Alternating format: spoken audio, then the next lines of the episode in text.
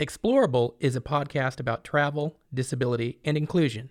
I'm Josh Loebner, Director of Strategy at Design Sensory. I'm co host Toby Willis, Senior Product Manager for Inclusive Technology and President of the Ability Inclusion Movement at Expedia Group. We're both blind, and we love everything travel. This is Explorable.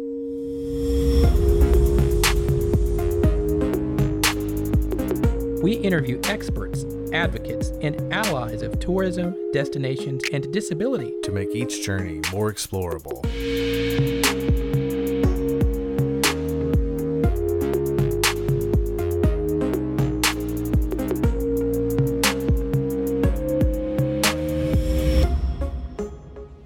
Welcome to Explorable. We have an amazing guest. We're so excited to have Ron Petit with Royal Caribbean Group to be able to share more about disability inclusion and accessibility on the high seas. But real quick, Toby, I've never been on a cruise. Have you been fortunate enough to be on a cruise? No, hey Josh, uh, thanks for asking, but I unfortunately have not been on a cruise. So I'm super excited to learn more about what Royal Caribbean and Ron are doing for those of us with disabilities who love to travel. I've heard so many wonderful things about cruises from family members that have been on them, and it's something that really excites me. I've dug into it, but we just haven't pulled the trigger. So I think, Ron, you're going to enlighten both Toby and myself not only about accessibility and disability inclusion at Royal Caribbean, but also maybe a little bit just in general about cruises. So welcome aboard. Thank you very much. I'm glad to be here. It's awesome.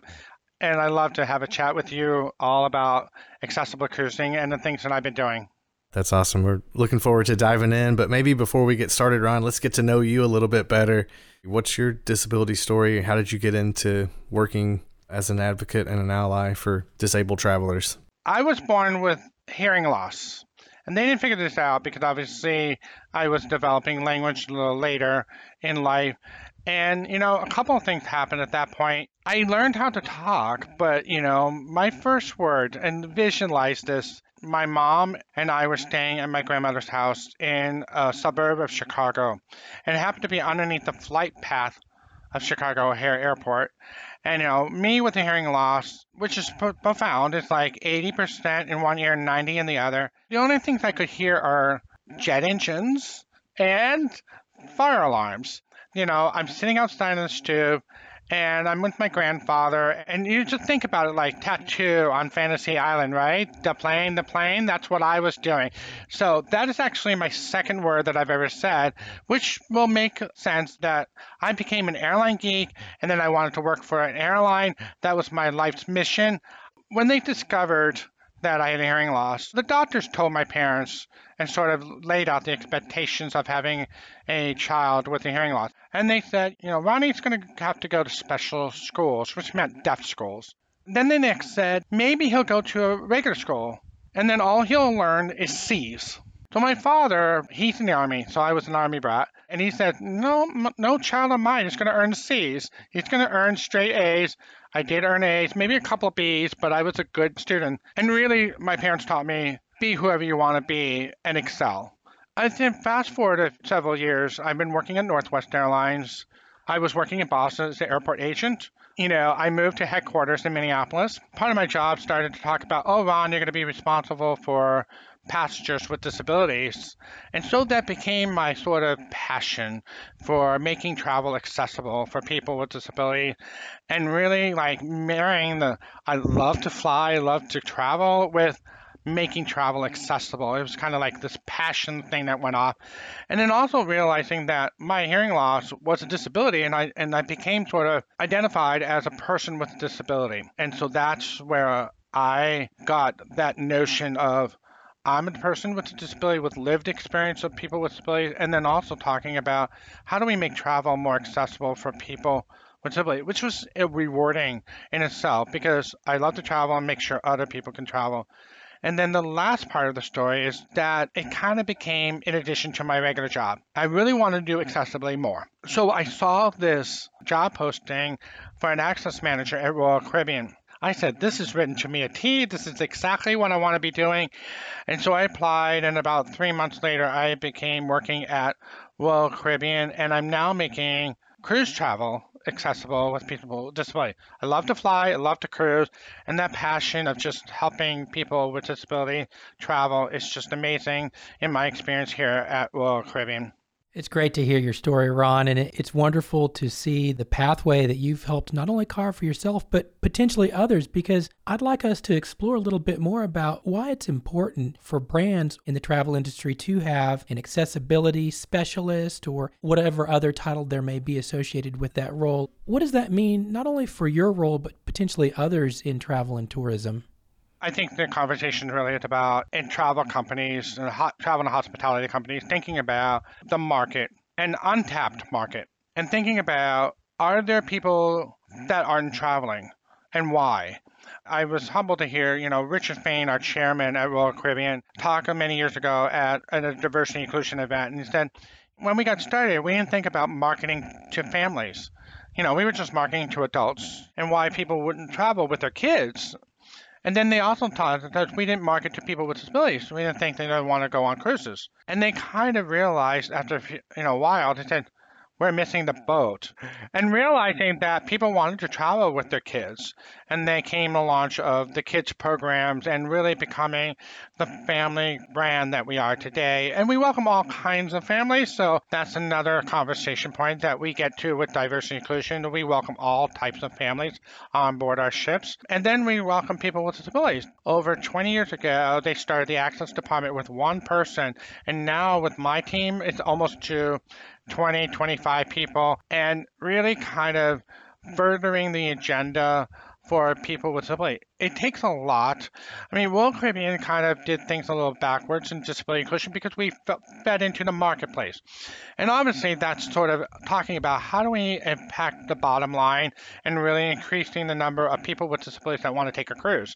Even the penetration of cruising in the US market is still somewhere like in the 15, 20% range. Many people have not taken a cruise. We really kind of take a look at how do we build a market for people with disabilities. Then and the next thing that we started to do, I started about seven years ago, really focusing on other pillars of disability inclusion, including making Royal Caribbean a great place to work for people with disability. Talk about digital accessibility, making websites and mobile applications accessible. We've started to talk about supplier diversity as we build out how do we look at disabled owned businesses as suppliers. So it kind of creates this whole synergy of a multi strategy approach to disability inclusion. And you do need people to lead those efforts. I'm a lived person with a disability leading the effort, you know, and I want to commend a lot of my colleagues that work in disability inclusion, but if they don't have a disability, it's hard to convey the real impact of inclusion efforts and really kind of putting people with disabilities in that game of making those decisions and building out programs and services for everybody.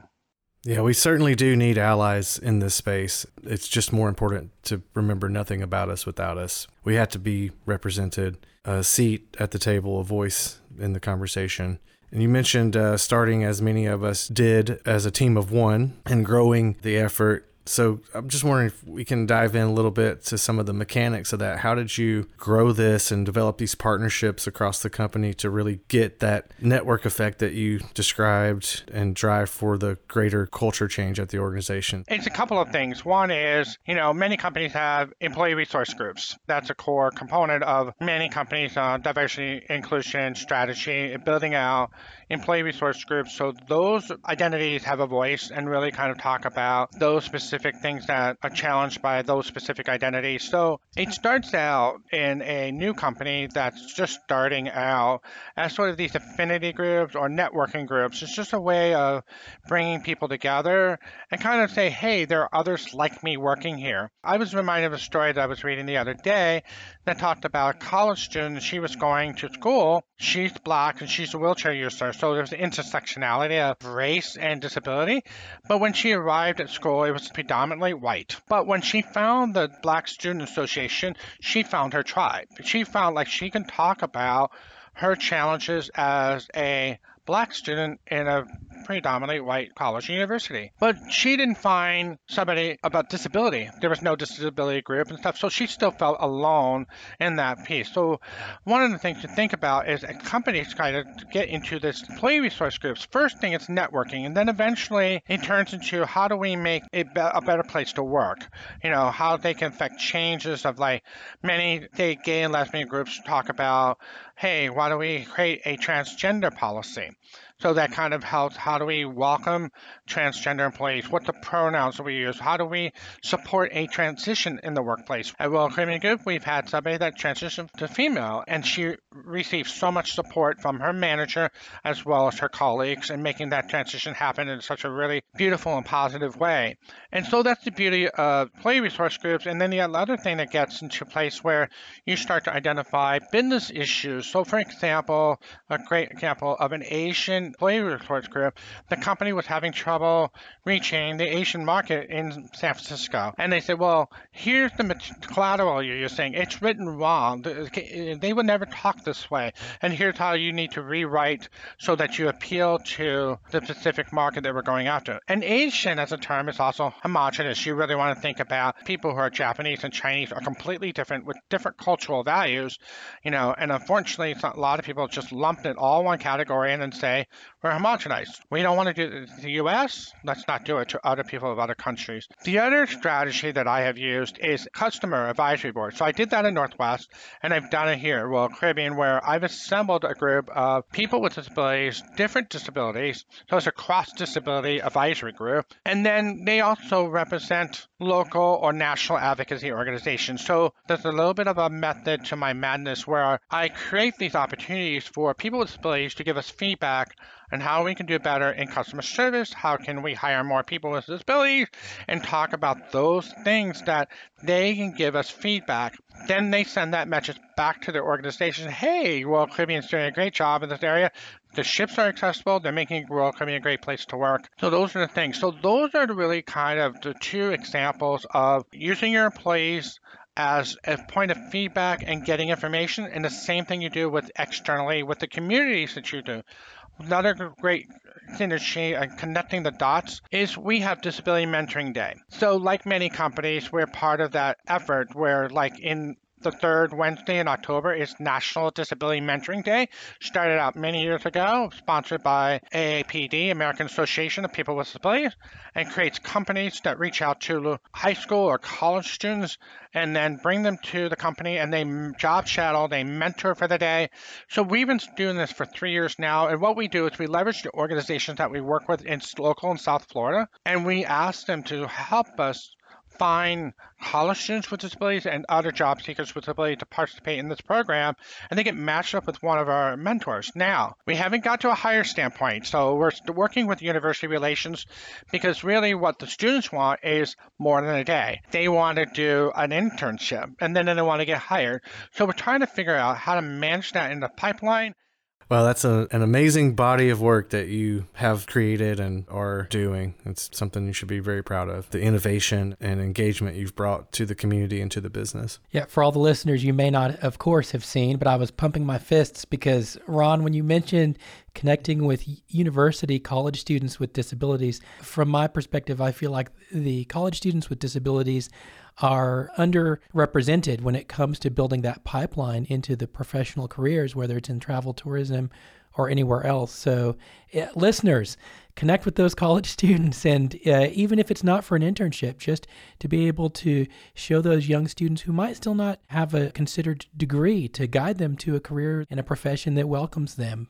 You know, Ron, you, you've talked a lot about how you've done it. I'd love to dive into more about what are some of the things that you've done at Royal Caribbean.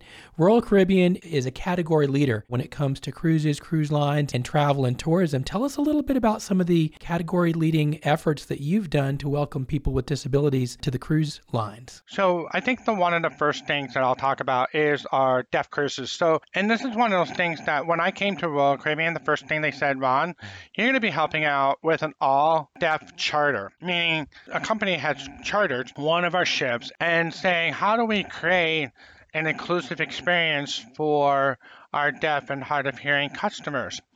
And the really great story about this is that this was with a small travel agency out of Virginia called Passengers Deaf Travel, and they're amazing because they dreamed big and we helped them to do that. You know, we're always about what if we could do this. So when we did the the Freedom Deaf Cruise back in 2007, we were already kind of well into planning and preparation. So I ended up having to kind of re look at the plan, saying, hey, here are some gaps we missed. We need to do more of this and more of that and really kind of build out inclusion plan. So we had something like over 100, 120 sign language interpreters on the ship providing equal access to all of our shipboard programming and events. We had a portable hearing room kit for every stateroom, which is unheard of because if you know ADA, there's a minimal level of compliance, and that's only a small percentage of rooms. Our company felt really strong about the safety of our guests because we also created a custom room kit that would not only detect telephone ringing, something at the door, and the fire alarm, it would detect the general alarm. So if you've been to our on our ships, you know during the muster drill, you learn about the general alarm, which sounds is seven short, one long. It's very piercing, except if you're deaf, because you can't hear it at all. So this room kit flashed a red light when the general alarm goes off, and it's told our deaf guests you need to evacuate your room and head to your muster station. And so those were just a couple of the things that we did. We also spent a lot of time developing training. We went on the ship about two weeks before the charter and to train all the staff in deaf culture, basic sign language, and all those really great things to help make our deaf guests feel welcome on our ships. The charter client literally cried because when the boarding day happened and her clients were walking on the ship, every one of our staff members was saying hello in sign language, and that was an amazing feeling of accomplishment and really creating that sort of inclusive deaf culture on a ship that really you don't get anywhere else. Folks who are deaf spend all their time in the hearing world, but now they're in a completely deaf environment. Everything is catering to their needs as a deaf consumer. And I'll share another story, which I am particularly proud of, that we are the first autism friendly cruise line. So Royal Caribbean became autism friendly about seven years ago, and then our sister brand, Celebrity, became autism friendly about six years ago, like a year later than Royal. We've been catering to people with autism for years and their families, but we didn't know exactly. You know, it's kind of like, you know, this learning curve, realizing people didn't understand what autism was. And you know, you think about Rain Man, you think about the meltdowns that you see, and so you have this very misconstrued view of people with autism. It, it also got me thinking, it's like, what are their needs? What can we provide to people with autism in terms of an inclusive cruise experience? So it's an ongoing discussion. I met with a company called Autism and Seas. They specialize in autism cruisification. They too realized that there was going to be a market for this, and it was also a journey. It was kind of like saying, oh, we're going to just bring families with autism and they're going to put them on the ship and just have them take a cruise, not realizing that they had specific needs. So eventually, Autumn Seas turned into a model of staff assisted cruises where they provide extra staff to assist the needs of the autistic individuals and that created their product. So through that journey and through that partnership, we understood a little bit better what it means to cater to families with autism. We were also finding ideas from the travel and hospitality, for example. In the Tampa Bay area, there were many hotels becoming autism certified. It's like, what is this? What does it mean? Can I do this on my cruise ship? And really, that's what the beauty of our relationships that talk about what other hospitality companies doing, and is that something that we can incorporate into what we're doing.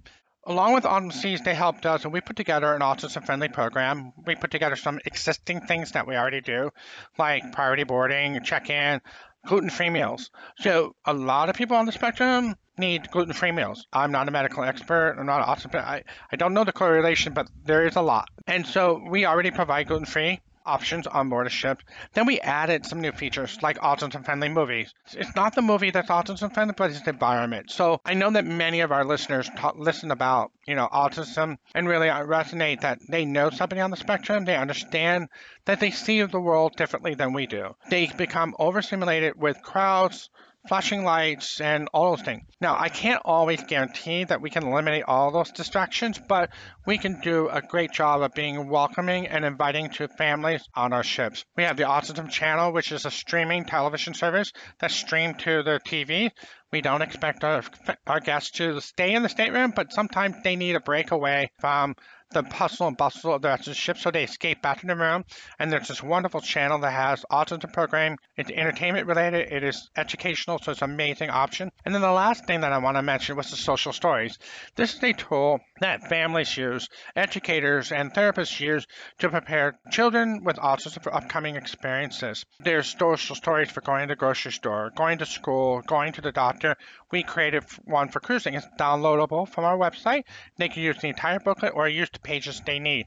And so is a really great option for us. And so a couple of things that I wanted to mention. I can't give out the exact numbers, but I can tell you ever since we started Autism Friendly, the number of guests with autism and their families has doubled every single year since we started the program.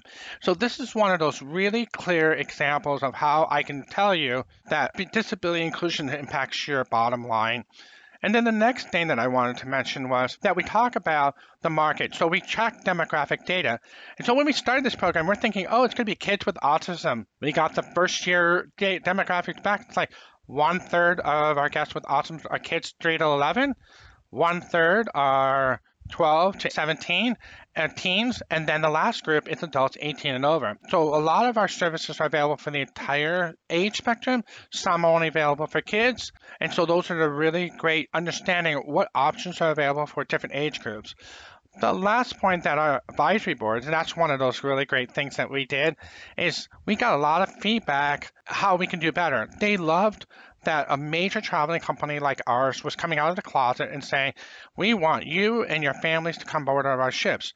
Normally, families with autism don't go out, they don't travel. And so, this is really sort of a major company that kind of said, we want you on our ships. But they gave us feedback, and I'm like, I'm not an expert, so I created an autism advisory board.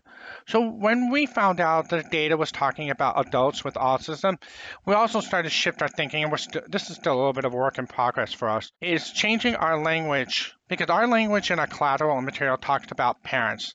Your child needs this, your child will get this. But there are adults with autism that can have their own money, they have jobs, and they want to cruise.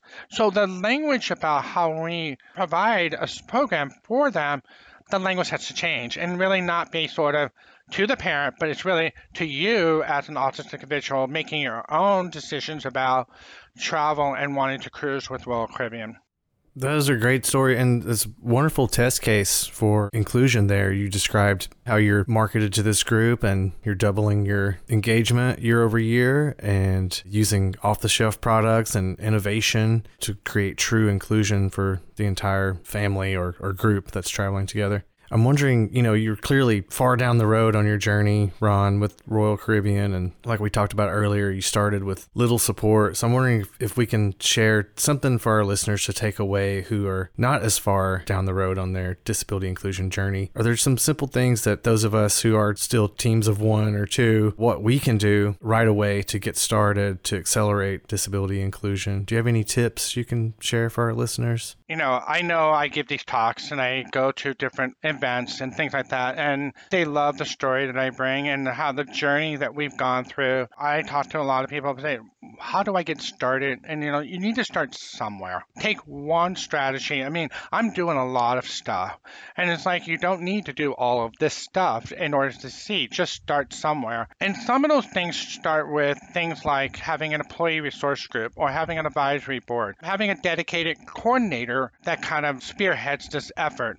And it doesn't have to be vice president of this, it could just be a specialist or a manager, but still have somebody that's sort of dedicated to the space. And you'll soon quickly find there's a lot of stuff to work on. And like I've been a team of one for many years. What I do is what I call build something out of nothing. And it really is the case. So some of the other things that you talk about is buy-in. And this requires you talk to leaders in your company and talk about disability inclusion as a value, as a imperative. Because a couple of things are happening, and there's so much data out there about Open Doors organization we've heard a lot about. They do their dis- disability market study, and they've done every five years. They just published one last year about $58 billion are spent on travel for people with disability, and that's up from 34 billion from five years before. So there's definitely an increase of people with disabilities traveling, and they're spending more. And so this is an untapped market that you want to get into.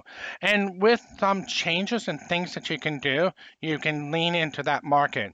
It really is disability is like the third largest market after African Americans, and Latinos. You always don't see disability being represented out there. And so my forte has been marketplace, and so this is really in my space. And you talk about the guests with disabilities. We do run analytics on guests, and that's one of those things that we've just started a few years ago about tracking the number of guests with disability in the different categories and the different combinations. But we started to think about we're just counting the guests, and that's kind of like a 3% number. Let's count in all the companions that are traveling with them. In a cruise line, we charge separate fares for guests, so that's easy. In the hotel industry, it'll be different because you charge by the room, but and you don't always know how many people are in a room. The power is you've got a person with a disability. What about all the people that is traveling with this person? That's the full impact of the disability market on your business. One of the really great things we can also do is we cross-reference all the companion bookings that go with this guest and we're adding that number into the mix. One of the other things that we look at from the data standpoint is to look at pier assistance. It's our number one request. It's just like at the airport, people need help getting through the terminal, getting on the ship, and off in using a wheelchair. We track these requests, but just like the airlines, only one third of people with disabilities tell us they need pier assistance before they arrive on the day of. All of a sudden, I've got double or triple the number of pier requests as, on the day of boarding. So we create that methodology in there. What gets measured gets better. And we attach the revenue to all of this. So it's just not about the number of guests and the percentage of guests, but let's talk about how much money they're spending we notice that guests with disabilities incrementally spend more than other people. We also know that guests with disabilities are more loyal. You know, we have more loyal team members that are have a disability than those without. You've seen disability market studies for other industry stuff. We are completely in line with that, and that is part of your business case. The reality is that some, in order to get buy-in, you sometimes have to be data-driven. You have to kind of show them how the effect on the bottom line. Then you also have to address the emotional part of the equation. There are many leaders that diversity and inclusion as a core value, as well as disability. It's kind of like when you have a CEO and has a child with a disability, they will make an effort, at their company, to say, I want to make the world a better place for my child with a disability, and I want to make my company a better place whether it's an employee or guest or consumer. And so you lean into that. So whenever I start to talk to leaders, I kind of figure try to figure out what their motivation is and lean into the motivation because motivation to do something is very different things for different leaders. And so you kind of lean into that piece because that just helps you get buy-in. But you also need buy-in not only from the top, but you need buy-in from the bottom, and that's where your employee resource group, your customer advisory board comes in. But just start somewhere you don't have to do all the great things I'm doing. You can just start somewhere like, hey, have a have diversity council. The other thing is, you guys will probably be surprised at the amount of people that you disabilities you already have in your workplace. Celebrate that. Leverage your employee resource to leverage that whole component there. And then when you talk about consumers, talk about all the stuff. You already have accessible rooms. You already have accessible tours. You already have this. Celebrate what you do have. I always get this conversation about why go out, publicize what you're doing. We're not perfect. We don't have everything. And that's the point. Celebrate what you do have and get it out there so that people know. I am so amazed the amount of time I keep talking about what the things that I do and the what things our company are doing that people tell me, I never knew you did all this. And it's just like, need to get the word out there. And so that's why I built my advisory board the way I did, so that I can have them as my ambassadors. And then you talk about opportunities like this today, really to talk to you and the listeners about how do we do this and how do we make travel accessible for people with disabilities. This is just so amazing, Ron. Every point that you shared, I hope that our listeners can internalize within their brand, their business, and just if you're a traveler with a disability that's listening, hopefully you now recognize the amazing things, or you may already be an advocate and a loyal Royal Caribbean fan I do want to take a quick step back. Can you tell us a little bit more about Royal Caribbean as a brand? Everything I'm hearing from you right now makes me love the brand so much, but as somebody who hasn't cruised, would you mind just sharing w- with listeners a little bit about Royal Caribbean, the cruise ships, and, and what it's all about just in general? Royal Caribbean has been around for 50 years. It is the brand that the company was founded on, and obviously, it's the brand that people know the most. We're about a very innovative cruise line, and you know, you'll hear us talk about family because a lot of it is because we have the youth program on board, Adventure Ocean, we have our teen program, and you know, it's all about multi generational cruising as well because you know a lot of families travel together and they travel together with the parents and the grandparents and brothers and sisters and siblings and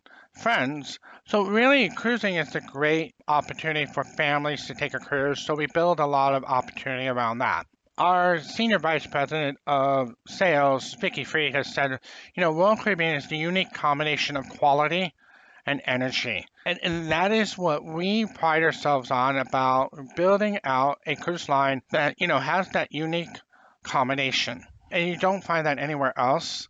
And we pride ourselves positioning our brand on value and not on price. Because if you buy a cruise based on price, you may get what you're paying for.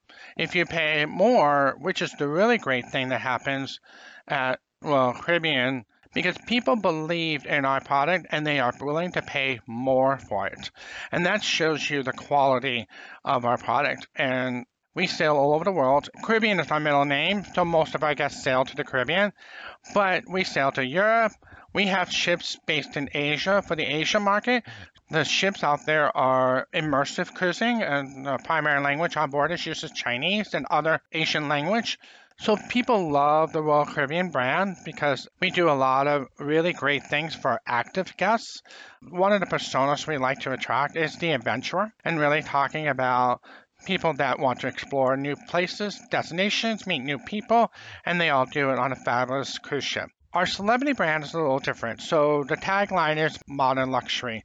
And it's sort of a class in itself. You know, people try to say, are they a luxury cruise line? And really, Celebrity's kind of in its own class, and it's really kind of talking about pillars of food. The food program on board Celebrity is amazing. They're all about spa and pampering. They're about education. So Celebrity Cruises, imagine if you're, all it looks like a boutique hotel, but it's not stuffy. It's accessible.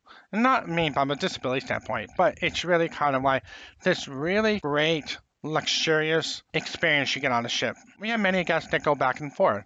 Sometimes they love to be on Royal Caribbean, and other times they like to be on Celebrity. And that's a really great thing about our cruise brands. Thanks for sharing that, Ron. That's great. I, I love hearing more about the brand because it is so recognizable. And what you said about the quality position model versus the price position model where I see the price, you know, low, low price is like a race to the bottom. But when you focus on quality, it creates a better experience for everyone, employees and travelers and the community. And I appreciate what I see as you and your company taking that mindset to disability inclusion. Let's end on a high note. What's coming up next? What's on the horizon for Royal Caribbean and then Celebrity Cruise Lines in the disability inclusion space? It really is talking about taking our autism friendly program to another level. We're looking at kind of coming out with a, a consumer guide to autistic cruising and kind of explaining our program in detail and giving a strategy, you know, really kind of like helping people make assessment, like to parents, for example, and say, can my child take a cruise? And the answer for me is it depends. And there's several things to think about. Obviously, age, you know, where are they on the spectrum, all those sorts of things, and helping parents get that little checklist going and saying, I think my child's ready. And then also how to advocate for the different products and services that we have on our ships and how to get them and those sort of things. So we're talking about doing that. That's been in the works. We've also been talking about updating our social story advice from our advisory board. It's really, it's more of a workbook right now and really less of a picture book and less words. So we're kind of revamping the social story to meet more a true social story for our guests and their families. The other thing that we're kind of tapping into, we want people with autism to sail with us but we also want them to work for us. So, kind of doing a macro trend in the diversity inclusion arena, you talk about a lot of companies that are doing neurodiversity hiring programs. And so, that's a conversation that we've just started to have inside Royal Caribbean. We're partnering with IT and hopefully other business unit partners and identify the opportunity and the roles that we will hire into, and then really starting building a relationship with our community partners that can help us accelerate that process.